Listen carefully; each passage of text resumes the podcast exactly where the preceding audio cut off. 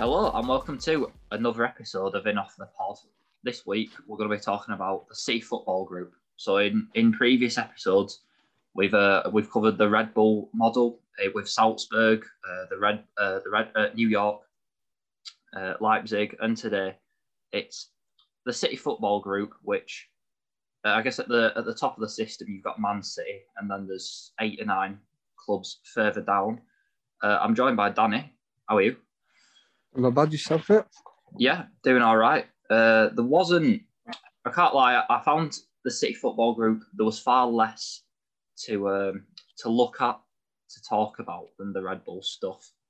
Um, because although Man City are obviously global powerhouses of football, everybody else just seems to be just nowhere near as important and not really as much a part of the system. Um, agreed. I think um, the City Group were a lot.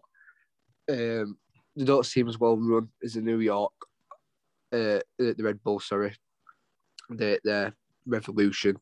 They seem to be a lot more. It were kind of aimed at that, but in the end, they've just kind of. It's still Man City. They're the jewel in the crown, and the rest of the clubs just kind of make up a bit of a a brand. Yeah, yeah, pretty much. So, in terms of going in order of the clubs that they acquired, uh, so it started with Man City, moved out to New York City uh, in MLS, uh, the Yokohama F Marinos in Japan, Montevideo City Torque in Uruguay, uh, Girona in Spain, Sichuan Jiuniu in China, Mumbai City in India, Lommel SK in Belgium, and Troyes AC in France. So there's a pretty wide spread. I mean, they're covering all continents. I guess a variety of leagues, really. But uh, outside of, I'd probably say Man City, New York, and Girona, um, the rest kind of not get neglected, but they don't. It doesn't feel like they're as part of the group in terms of the players traded between them um, at all. Like I can't, I can't think of any tangible link between Yokohama or Montevideo. You know that's ever played into Man City or anyone else Um, in terms of players. not myself. Maybe Yokohama Marinos. They had, um, I think, I can't remember who it who it is personally, but I'm pretty sure there was a bit of coaching staff swapped between them. But again, I think that was just to set them up at the time under the city, the city group. Obviously, they only own twenty percent of Yokohama. Nissan own the rest of them. Yeah, that probably has quite a big say in it as well. Actually, so I think Yokohama, like, it's more that is more of a, a brand to get them out there in Japan, rather than rather than look, you know, they're going to be a part of the city group. yeah, Um, I don't think there's much. There's no pathway for many players who come through the whole city group system.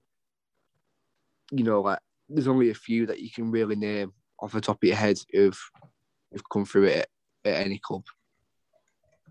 yeah. In yeah, so in, in terms of looking at success stories, uh, there's obviously been been quite a lot, but there's also been quite a lot of misses. Uh, we both had down Aaron Mooy as one of the leading examples. Um, I think just because Man City, they, I think they picked him up for a very cheap fee, didn't they, from uh, from Melbourne?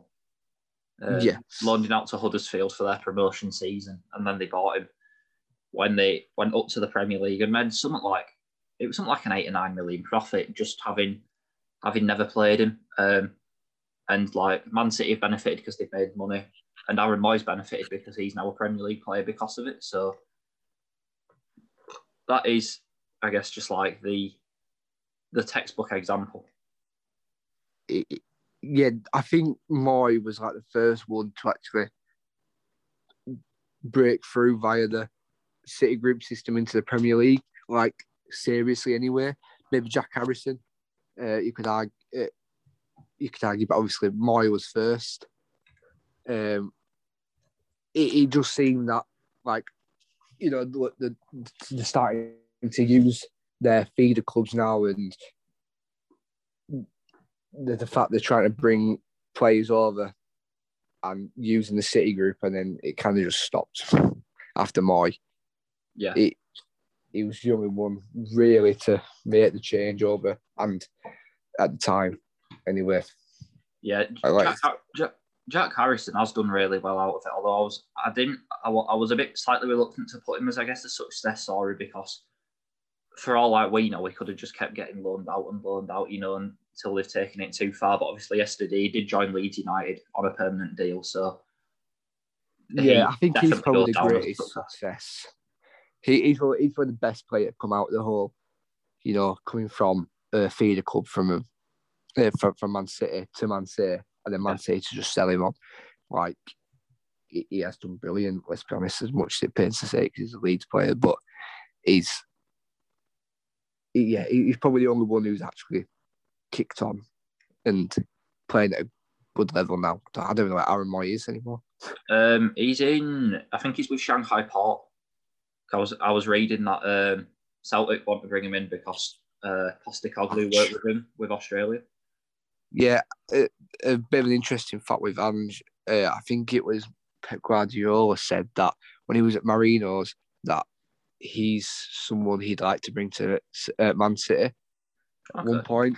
Um, obviously, that's not happened, and he's left the, the City group. But the, the- I think there was planning in place for a lot of a lot of players to come, especially from Japan, uh, from Yokohama, because obviously they play each other every season in the friendlies, um, pretty much. And I think the plans have been in place, but I just don't think they've developed the players at the same time. I don't think a lot of players are, are good enough or they feel good enough to come over here and play. I don't know what, you think of that. Yeah, I mean there must be a reason. I don't know whether I'm not too well versed in sort of work permits and and that kind of thing. I don't know whether that's that's a limit on uh, you know bringing players straight over from Japan and stuff. But and also it's probably a bit of a jump in you know, to go straight from the J League to to the Premier League. But no, I can't. I'm, I'm not too. I'm not too sure myself. Um, other players I sort of had down. Uh, you've got. I'm gonna. I put down Daniel Arzani, and now I'm looking at his recent years, and I'm finding it quite difficult to say because with Melbourne City, he he actually had so much potential, but then knee injuries at Celtic have just totally, totally derailed him. When he was at Celtic, he was injured for pretty much all his time there. But when he played, he looked an okay player. Like, no clearly a player in him. Um, obviously, you've said this. He had a lot of injuries and he just never really got a look in, especially with other wingers ahead of him. It would just, it wasn't the right player for us. And again, I don't even know where he is now. Um, oh, he's back at Man City because his loan at uh, AGF in Denmark expired, where he made four appearances and didn't score. I think that was just from January onwards. Um, Erik Palmer Brown, who most people probably haven't heard of, defender who joined from Sporting Kansas City in 2018, and since he's been on his loans in Austria, he's uh, become a part of the US men's national team. So it's hard not to class him as a success. Um, Yeah. Yangel Herrera, uh, signed for Man City in 2017, midfielder, gone from New York to Huesca to Granada, uh, 21 caps for Venezuela, and I think there were some pretty like big name teams looking at him just because like he's on a, a a really good sort of upward trajectory um, in his career. But then I'd probably say the main failure.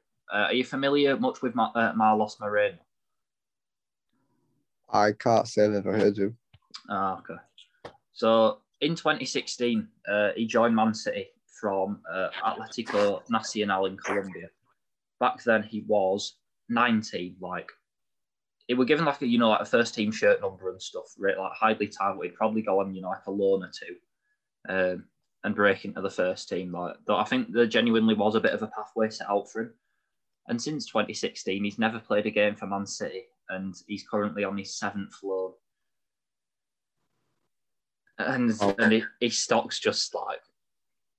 I mean, he Could that be started with to do with work? Like, could that be all to do with a work permit though? Like, I remember Watford had a lot of problems with that, and like they were saying like people like Peñaranda and uh, a couple of like South Americans and the fact that they couldn't get him over here, so they just had to keep one. I think Luca Bacchio were one of them as well.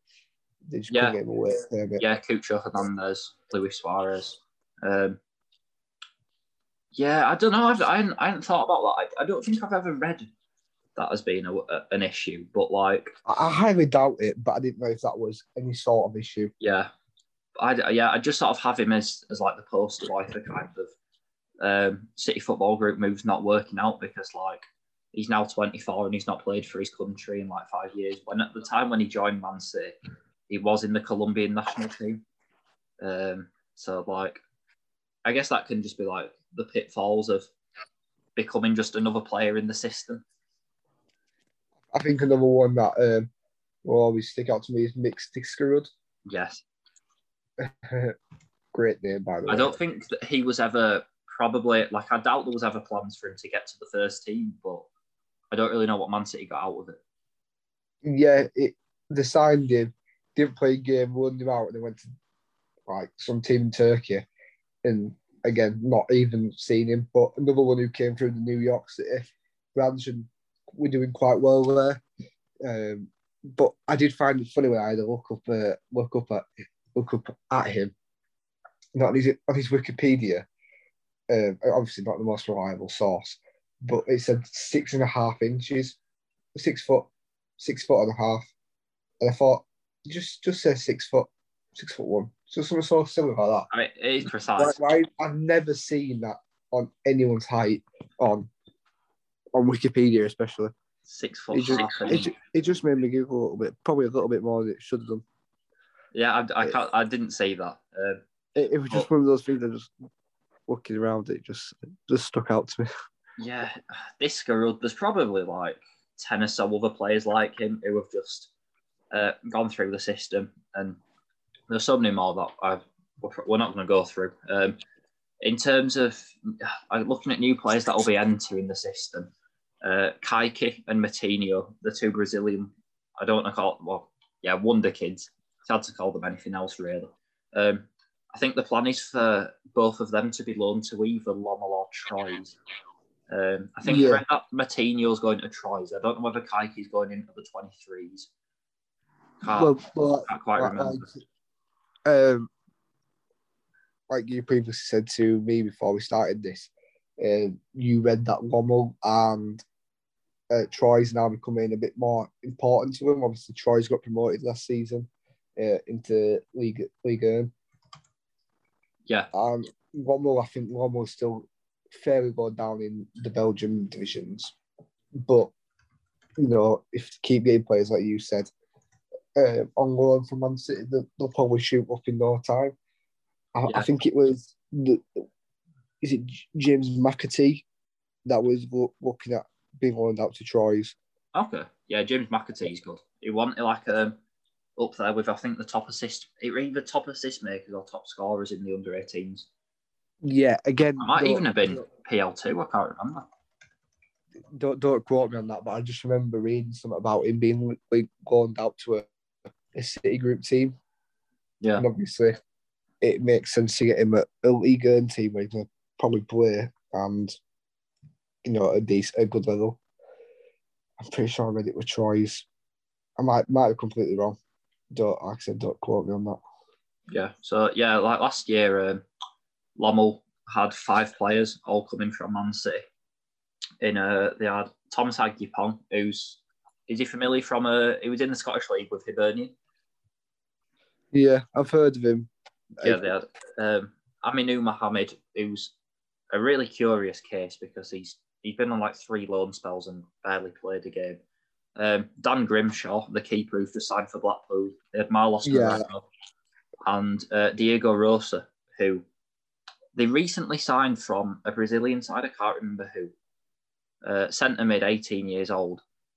Uh, who did they get him from? Uh, Gremio. So yeah, he's he's another one where I think I read that in Brazil there's quite a lot of disappointment over the fact that you know when like you're really highly rated in Brazil and then you just choose to go to a big club and become just another cog in the machine, like playing in the Belgian second division. I think Yeah. like I think there's a bit of fear for the players who do that just because there's probably better moves they could they could make because there aren't too many success stories to look at. Um, but that's just this is this is my problem with the City group. The the fact that they keep buying these clubs and making out like, oh, they're going to be part of this the Man City family. They're going to be they're going to be feeding clubs, we're going to help them like that, which which they do send loan players out. But at the same time, then like Montevideo in South America, uh, City Torque, um, they they've they own hundred. Is it hundred percent of Montevideo? I want to say. Um, I think I think they've got a very because yeah, I think they totally rebranded the club to call it City Torque. So I think they've got Yeah. definitely a I'm control pretty- share. I'm pretty sure you're pretty much a full full whack. Um,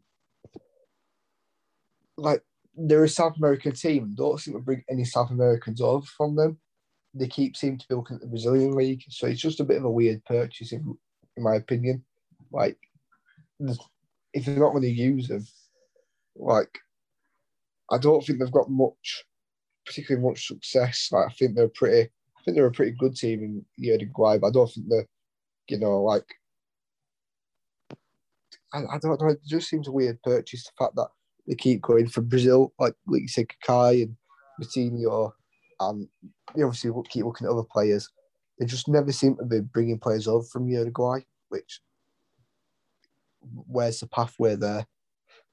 Yeah, I agree because for a country that so prolifically punches above its weight in terms of population and international football, you'd have thought in Uruguay they'd be they'd be sort of uh, getting some real talents into the system, and that probably takes a good you know five or ten years to start um, to show, to start showing its worth. But yeah, I don't think I'm not sure anyone's come out of there. And as as you said, Man City is still really or the City Football Group are still looking at Brazil primarily with uh, Kayky Metinho, Diego Rosa. I think they're going to sign um, a kid called Dario uh, Dario Sarmiento from uh, from an Argentinian side. I, lots of kids get you know burdened with the next Messi tag, but he he genuinely has it. Um, yeah, he's called Dario Sarmiento when he played for Estudiantes, and I think he's going to join uh, Man City at the end of the year. So the hype suggests that there's pro- there probably should be some kind of pathway laid out for him. Whether there is or not is yet to be seen. Just finally, um, in terms of players in the system, have you ever heard of Talles Magno, Brazilian striker? Um, I feel like I was a football manager, but Okay, that's quite possible. So yeah, he were um, not, not, not off top of I feel like I've recognised the name. Okay, yeah. So you were a left winger for Vasco da Gama. Um, hugely linked with Real Madrid and Liverpool. Um, you know, Twitter kind of gave the impression there was this, you know, massive battle for the signature between these two. Uh, huge, huge clubs battling out for this next Brazilian wonder kid. Uh, and he ended up signing for New York City, which they the way they sort of read it, uh, put it in their press release, they saw it as like a massive coup and stuff. And I think the plan for him is have two or three years in New York and then pr- probably head over to Man City. Um, but just the fact that like it's probably good for New York City because they'll now see themselves as competing with you know like Liverpool and Real Madrid in terms of uh, having uh, having um, a clear route to first team football for these kinds of players. So, I mean, it's too early to say. I don't think he's registered a goal or an assist in MLS yet, but he's barely played. But um, yeah, like if if New York City can just, I guess, keep making signings like that, and even if just one in every three or four works out. Um, but then again, it's so hard to break into that Man City first team, and, and that's that's the issue. Like at Leipzig, everything's so Laid out. so, so well panned out. Like at the end of the year, they've already confirmed that Caden Clark's going to join them from the New York Red Bulls. Who that kid is like immense, but it just it just seems so. I imagine it's so much more, so much more planning goes into it into breaking through into Yeah. the Leipzig first team. Whereas with, with Man City, they could have four or five really good 19, 20 year olds ready, but they they'd feel much more comfortable spending 40 million to fill a position rather than um, bring through players. like- yeah, like they've, I guess they've, you can say they've tried in terms of in in previous years, and there's always been players on the fringes. Like at the moment, they've had um, like Felix Nmecha was kind of there and stuff, but he's been released. Lukas Nmecha played a bit, you know, like the ones who get run outs in Carabao Cup games, Yeah, but none of them ever kick on and establish themselves, apart from Phil Foden, but he's like, like truly exceptional. Um, yeah. I, what I did read the athletic ar- article on it, and um, they they basically said that that Man City basically when they well the City group, sorry, not Man City, they made out that this was going to be all like a City family. They're going to basically take the Red Bull model in terms of like we're going to develop talent. We're going to you know produce mass um yeah mass talent and they're gonna oh i'm getting my words it's a bit early in the morning um but they're getting they were gonna do all these exciting stuff they're gonna produce players they're gonna bring them through it's gonna be a pathway it's gonna be this this this this but in reality it's all just to get the man city global brand up the fact that Man City have got 10 clubs in 10 different countries. Um, and five of them out of those 10, which they own 100% of, all playing light blue with white shorts. The badges have been changed to look like Man City's. they've all got to play the same style of football. Know, I've got to play the same style of football. It's just all to promote the Man City brand, which is fair enough. Like, if you want to do that, that's complete. Like, I don't agree with it, but at the same time, like, you know, I don't have any affiliation with any of these clubs. And places like America and Australia, where clubs are franchises anyway, to some extent, more so in America than Australia. Um, it's quite easily doable, you know, Yeah. to do it without any front. That's why like clubs like Troyes haven't had the kit change or all like that, even though they own a big percent of it, because they've got a rich, a bit of a history behind them. They've got a loyal fan base. It's it's different, but the fact that Man City now linked with Troyes gives Troyes a bit of a name because Yeah. not many people have probably heard of Troyes before, or, or even Girona. They're playing in the Segunda division, um, stuff like that. But because we're in the, a European country where football's everything, these clubs haven't been changed, not yet anyway. Um, which which could always happen, but it's just uh, it's just all a brand. That's all it is. It, it's not this this talent producing Red Bull model. It's all for City, all for Man City. Yeah, pretty much. Um, what I would find interesting is because I, I know American sports are very different and stuff, but um, in MLS you've got such a wide range of clubs. Like you've got a lot that are fan driven, like um, I guess Columbus Crew and Philadelphia Union, Austin FC, who have been making headlines over here recently. But in New York, that's such like a what it, such a huge market for for football over there. You know, big city, it's very marketable. That the two clubs they have are both smaller clubs in a bigger system. Like, I like. I, I wonder. I just wonder whether that has any impact or whether they're not bothered over there because you've got two, both your New York clubs. You've got the Red Bulls and you've got City, and neither of them feel like their own club. Can you see? Can you see what I mean? Like, they just feel like Yeah. they're like um, pawns in like a like a bigger system. Um, I don't know whether that like holds them back and stuff because like New York City have been, I think they've been uh, trying to like build their own stadium for years now because they're still playing at Yankee Stadium for ba- where, baseball is, and they've just not been able to like get it off the ground and stuff. And recently they've been having to play games at New York Red Bulls, uh, Red Bull Arena, which isn't the best look on them, especially when like this year in MLS there's been three new soccer specific stadiums opened. And I just think New York's such a big market and there'll be so many players coming out of there Like, it just seems a shame that both of their I- clubs aren't owned in their own right. I think I saw that New York City had problems with getting the ground Yeah, because obviously it's such a compact place and Yeah. it's such a busy city.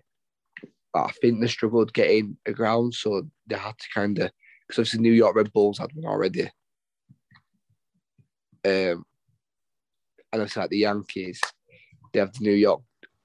Like you know, there's other sports there. I think they just struggled getting a ground, and the fact the Yankee Stadium, you know, they they managed to make it so that they can play football on it as well. It's just easy for them, and they don't. Obviously, they don't produce the crowds so much that Red Bulls do.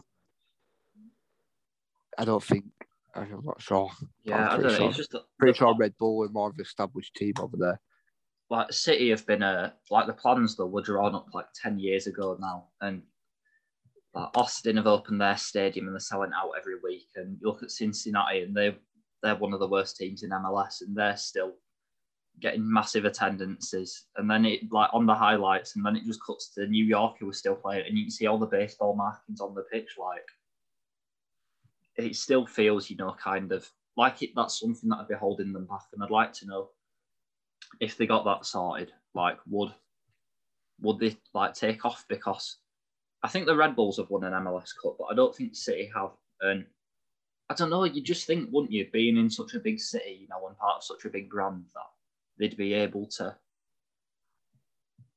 they'd be able to, I guess, kick on a bit more. Like in a in a league where you've got salary caps and it's all about, you know, getting the most out of what you got rather than spending a load of money you'd have thought that having the same scouting network and coaching network as like uh, Champions League finalists, Man City, that would give them a massive advantage over teams like uh, Seattle or Columbus or Philadelphia, you know, who don't have access to that kind of thing. Yeah, just it seems like every other club's just just you know a brand. Uh, like there's no actual commitment to them in, in essence. Um, well, like you said, the fact that there's just no, mm, um, like you said, there's, there's nothing pushing them forward. Yeah. It's just all like, oh, you're part of the City group. There you go. That, that, that- that's your. You can have a few lone players. Um, there you go. Yeah, that is your identity. Yeah. yeah. When Right. New, uh, New York clubs could probably be something so much more than that. Well, look at the the population in New York is so big, and obviously the fact that Red Bulls were there a lot sooner than New York City probably did take a lot of the population of football fans. But every year there's new there's people being born every day, every second. They'll have the choice in New York to whether to support City or Red Bulls. Yeah, But I'd be interested just- to know whether people would, uh, you know, which one they'd which one they'd choose, or how you decide which one. Do you do it on locality? Would you decide on um, like previous success? Like, because I don't know who I'd choose. No, no, no, do I. Um, I probably won't support either personally. I probably look at probably look at other teams over there, but it just seems that there's just no there's no commitment. Like Mumbai, like you don't hear anything about Mumbai ever. Got Adam Le Fondre, I think. I think that's the only player. Yeah, I, I did Um, actually watch a couple of their games in the last season uh, when there was nothing, well, not much else on. I managed to to catch a couple of games. Like, you wouldn't go out your way to watch it, but but it was all right. I can't say like it overly struck me as being like, oh yes, you know, this is uh this is The what the football group is. Although it says it like they won the Indi- the IPL, not the IPL, that's cricket, Indi- the uh, the ISL, the Indian Super League. So maybe it is working for them. Yeah, but you just don't ever hear anything about them. No, like Sichuan, I can't remember try to pronounce the last name. Um, the Chinese team they acquired. They, again, I didn't even know they acquired them. Yeah, yeah, they're a really odd one. Like you'd think they'd go for like a Super League side or They're in the League One of China. Like, I can't even imagine how bad the quality of football is because I've watched the Chinese Super League and that quality of football is woeful. um, so I can't imagine what League One's like. But again, they're just there's like there's no there's no commitment to him. Like if they if they really believed, it's like like New York, like Red Bull. they've put so much money into New York, they put so much money into Salzburg, they put so much money into Leipzig. Maybe it's because they're you know, they're in Europe and obviously America, they're more accessible for us to hear about. Yeah, but yeah, that probably does play into it a bit. But I don't know. You'd have thought they'd push the China massively. Yeah, like especially now that like China's, I don't know if it still does, but the Chinese Super League got rights to Sky Sports. I don't know if it still does. It did um, a couple of years ago. There were quite a lot of games on free. I think it's Premier and Free Sports, so it's not as accessible. But... Right. I, I, I did know they had a couple of games on the. I did, I did know they had a couple of years ago. Yeah. So you'd have thought that they'd been if it if they still do have rights to it, you'd have thought they'd be pushing them to you know get to the Super League so they can get TV money. But there's just again, I don't even know anything about them. There's no commitment to. I didn't even know they acquired the Lommel. Obviously, you you're telling me now that they're they try to push him, which obviously yeah, makes that, sense. That has been a thing. Brexit. It's been quite a recent thing, but they've yeah, they, they have been putting the effort into them. To be fair, like yeah. But like, so when when Red Bulls acquire a new team, you do hear about it. Like, there's a big thing about it. Like, look, they've joined the Red Bull family. With Man City, it's just like they've just a sudden played in blue and white. This team in, I don't know, you know, any country they can think of, and it's like, right, look, Man City are now. They're going to play you a friendly every every year. So come watch Man City play. That's all it ever is. It's all it seems to be. I don't know what you think. Yeah, no, I, I agree. Uh, it'll uh, it'll be probably interesting to see um, how these clubs look a few years down the line, particularly because particularly the ones that have been acquired recently. It'll probably take um, a bit of time to to see the effects of them being a part of the group. You know, it's, it's not an overnight job; it's a really long term no. project.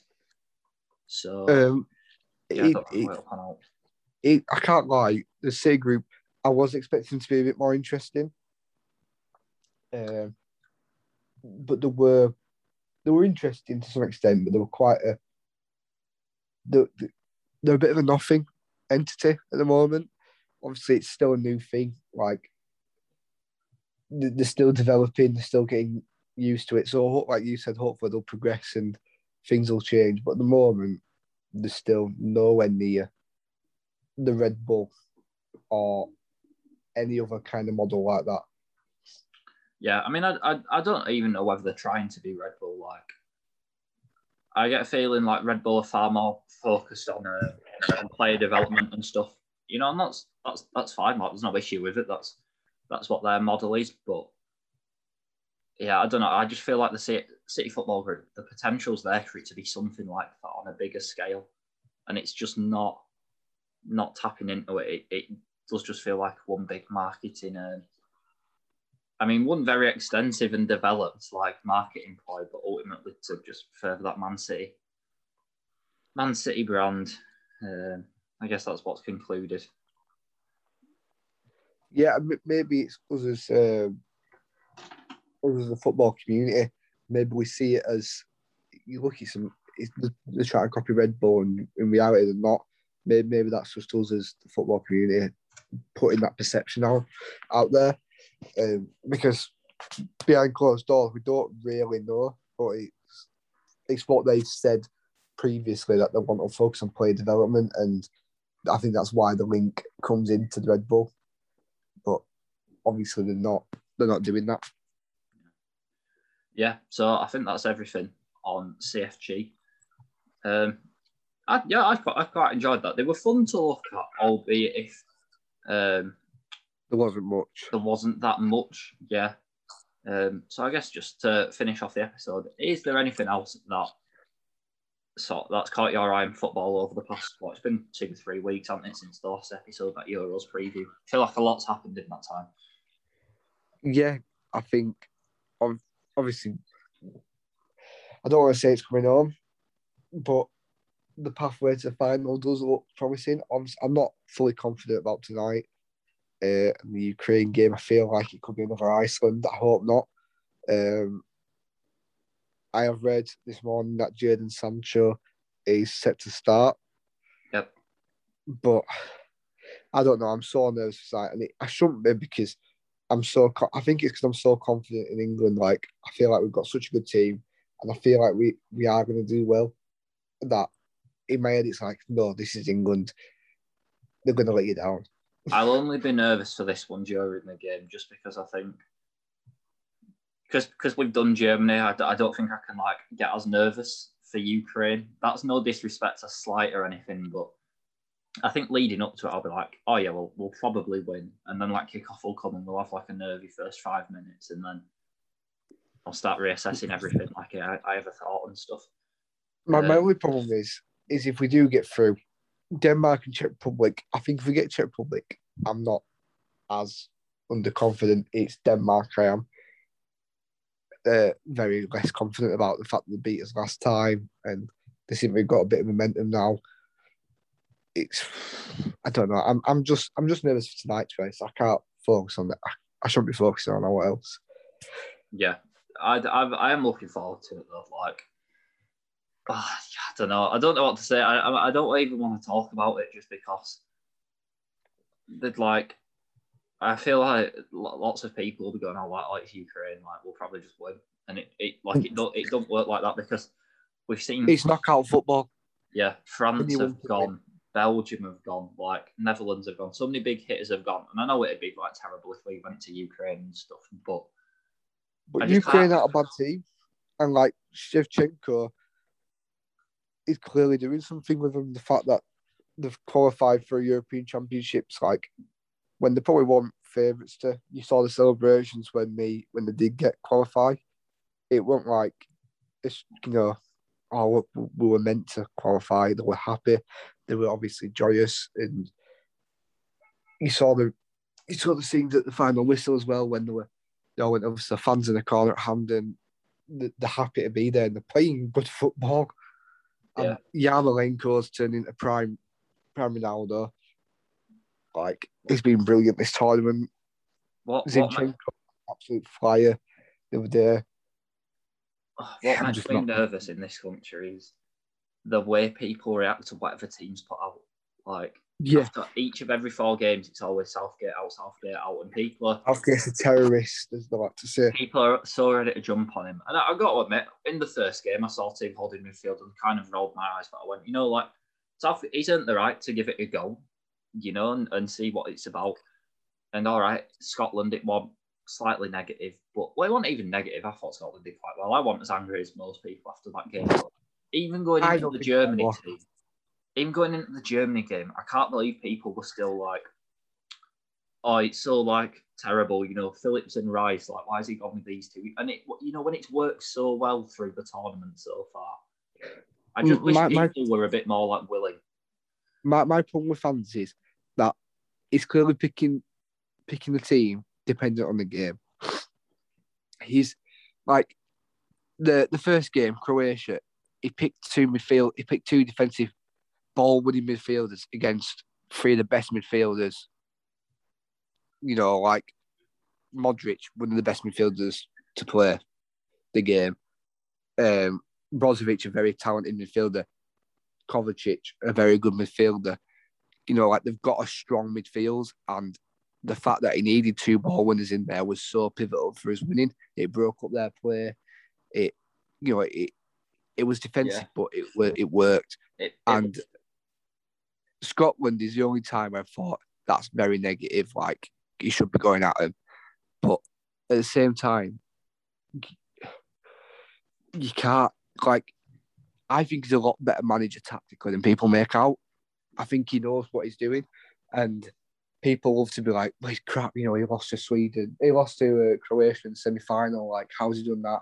And I get that he doesn't always pick the players that everyone wants, but there's no guarantee. Like, like Sancho has been getting a lot of like, oh, he should be playing, he should be playing, but is there any guarantee that he, he, he would have changed the game like Grealish would have done?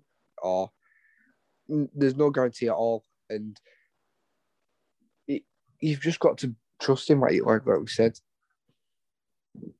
I think Yeah. he's a good manager, and I don't want to see him go. And I think he's good for England.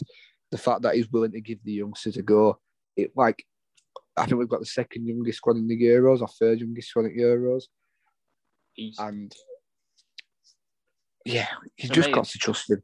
a lot of the stuff he does goes beyond football in terms of the the perception of the national team now compared to what it was um, Oh, in 2016. Just like I like the way he covers social issues and understands the squad and just the, the way racism he presents the fact that yeah, just support the his way- players. he presents everything as like he's understanding. He's very socially aware. He knows that the role of England manager, I think, just goes simply beyond getting results.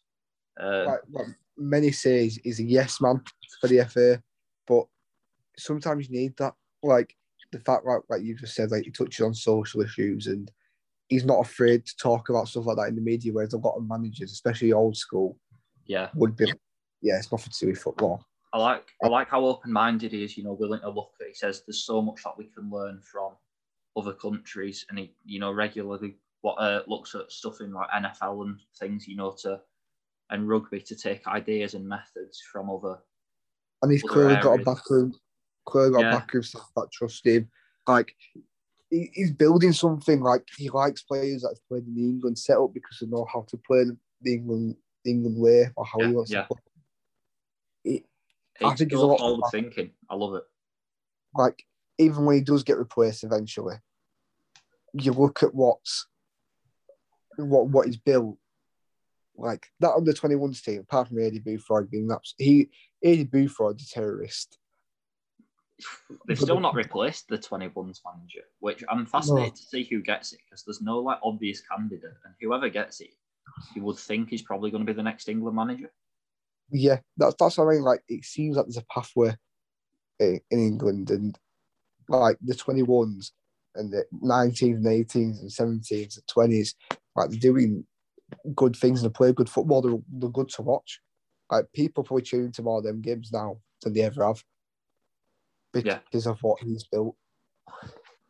Yeah, I I, I totally agree. So yeah, people just just get get behind him, even if we don't win it and go out. Still get behind, still get behind him because he ain't going anywhere. He's going to be around for the World Cup, so there's no point calling for his sacking. Like, particularly when there's no one else lined up and ready to go.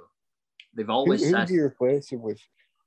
well, the FA have always said that the World Cup's the end. Um, who do you replace him with? Well, the favourite for the 21s job is Lee Carsley, you know, the ex Birmingham defender.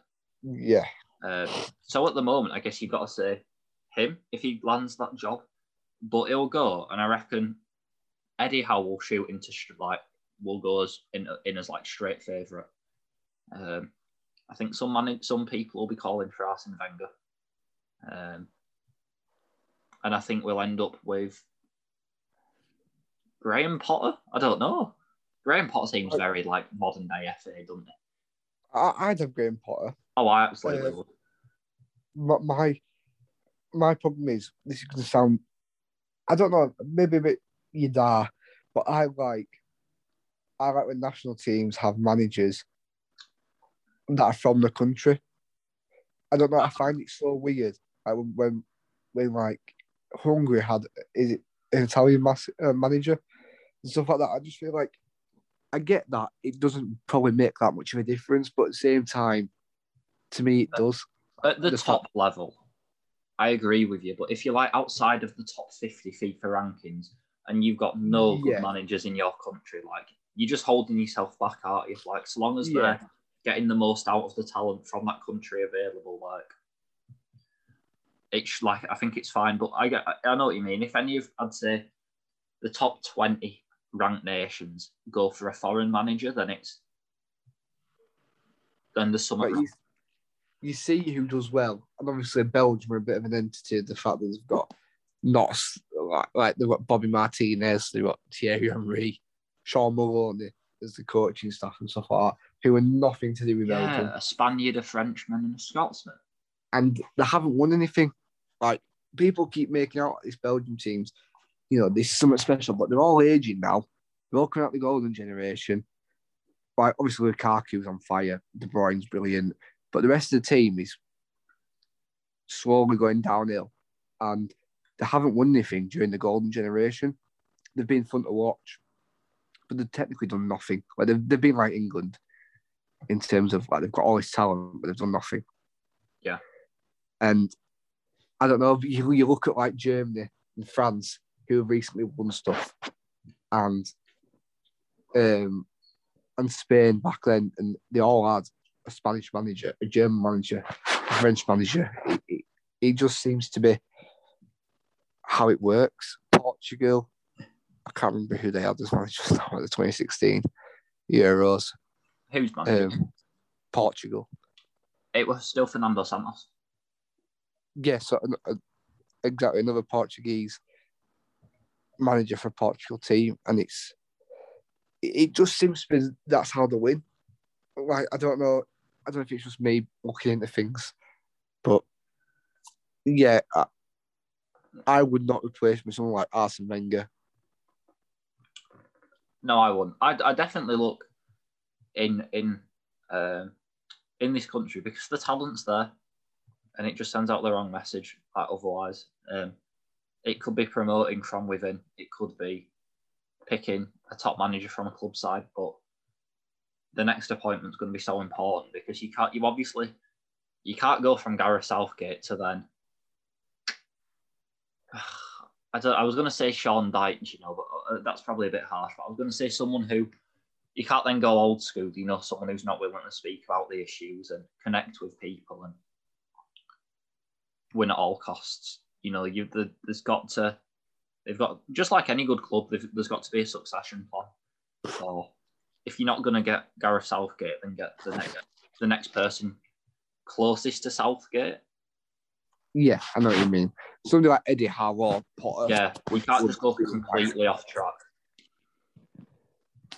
Yeah, Yeah. so just But- and just finally before before we end the episode, we would be wrong to not mention one of the great footballing stories of recent years, which is Ben Brereton Diaz. Got the chili. I, And I, I, I absolutely love it. I've got absolute no problem with it whatsoever. Oh, I think it's have you seen that picture from last night's game of him standing over Gabriel Jesus? Yeah, just him like just patting him on the head. I love it. He uh, he barely speaks any Spanish. He kind of looks out of place, but It's he's genuinely a cult hero because he's playing well. And like national news over there are calling it like Brereton mania. He's encouraging people to get the vaccinations. Um, it's just how has this come about? Well, I say how's it come about? I know how it's come about, Chile, mother, and all that, but uh, it's just great, isn't it? I, I want to see I- I more of this kind of thing. I love the fact that um like Blackburn are leaning into it as well, like doing interviews. They've released t-shirts. with- yeah, did, did an interview with Bradley Dack. Yeah. Yeah. saying like, oh, it's been brilliant to watch and stuff like that. Like I was thinking It- of getting one, a t-shirt. The- I, I'm considering it. the Chile fans love him. Yeah, I I I tuned in for like the first, um, I think the first twenty minutes, half an hour of a Chile game, but it was the one where he wasn't starting, and because Copa America's at a really strange, not strange time, it's just in the night, and um, I've not been able to catch that much. And considering Chile, wait, did Chile win last night? No, they lost one 0 Oh, did they? That's the end of it. I was going to say I might try and see if I can watch a game, but looks like I won't be doing. Oh, but still, I- great stuff. I just like the fact that he, he was always a good player at Forest and stuff like that. He was he's always been a bit of a talent, and now he's like I, I don't know. It's it's weird, is it? It's weird. I can't he's get had, a, he's had a strange career, like breaking through at Forest, big money move to Blackburn, and then it just really didn't work out. It not it didn't work out. Like he's playing games and stuff. He's just probably not hit the form a lot of people thought he would. But he, he's played a lot of games at a young age, like, and he's still got 150 odd championship games at the age of 22. Like he's in, he's put himself in good stead. I find it really weird.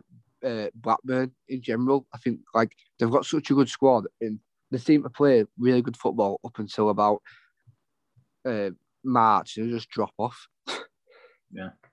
like they were outside the playoffs at one point in the season, and then next minute they're like 16th. But he, he looks like a man from Stoke.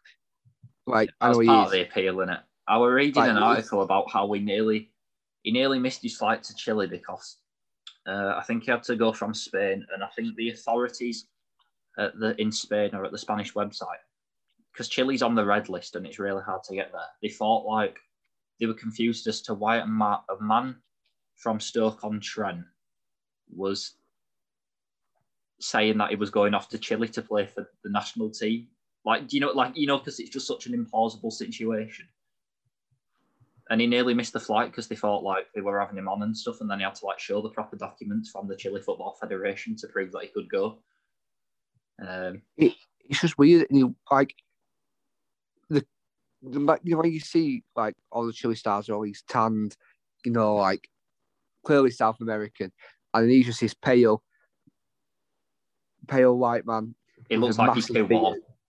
It looks like a bloke who's walked onto the pitch, uh, uh, like a fan.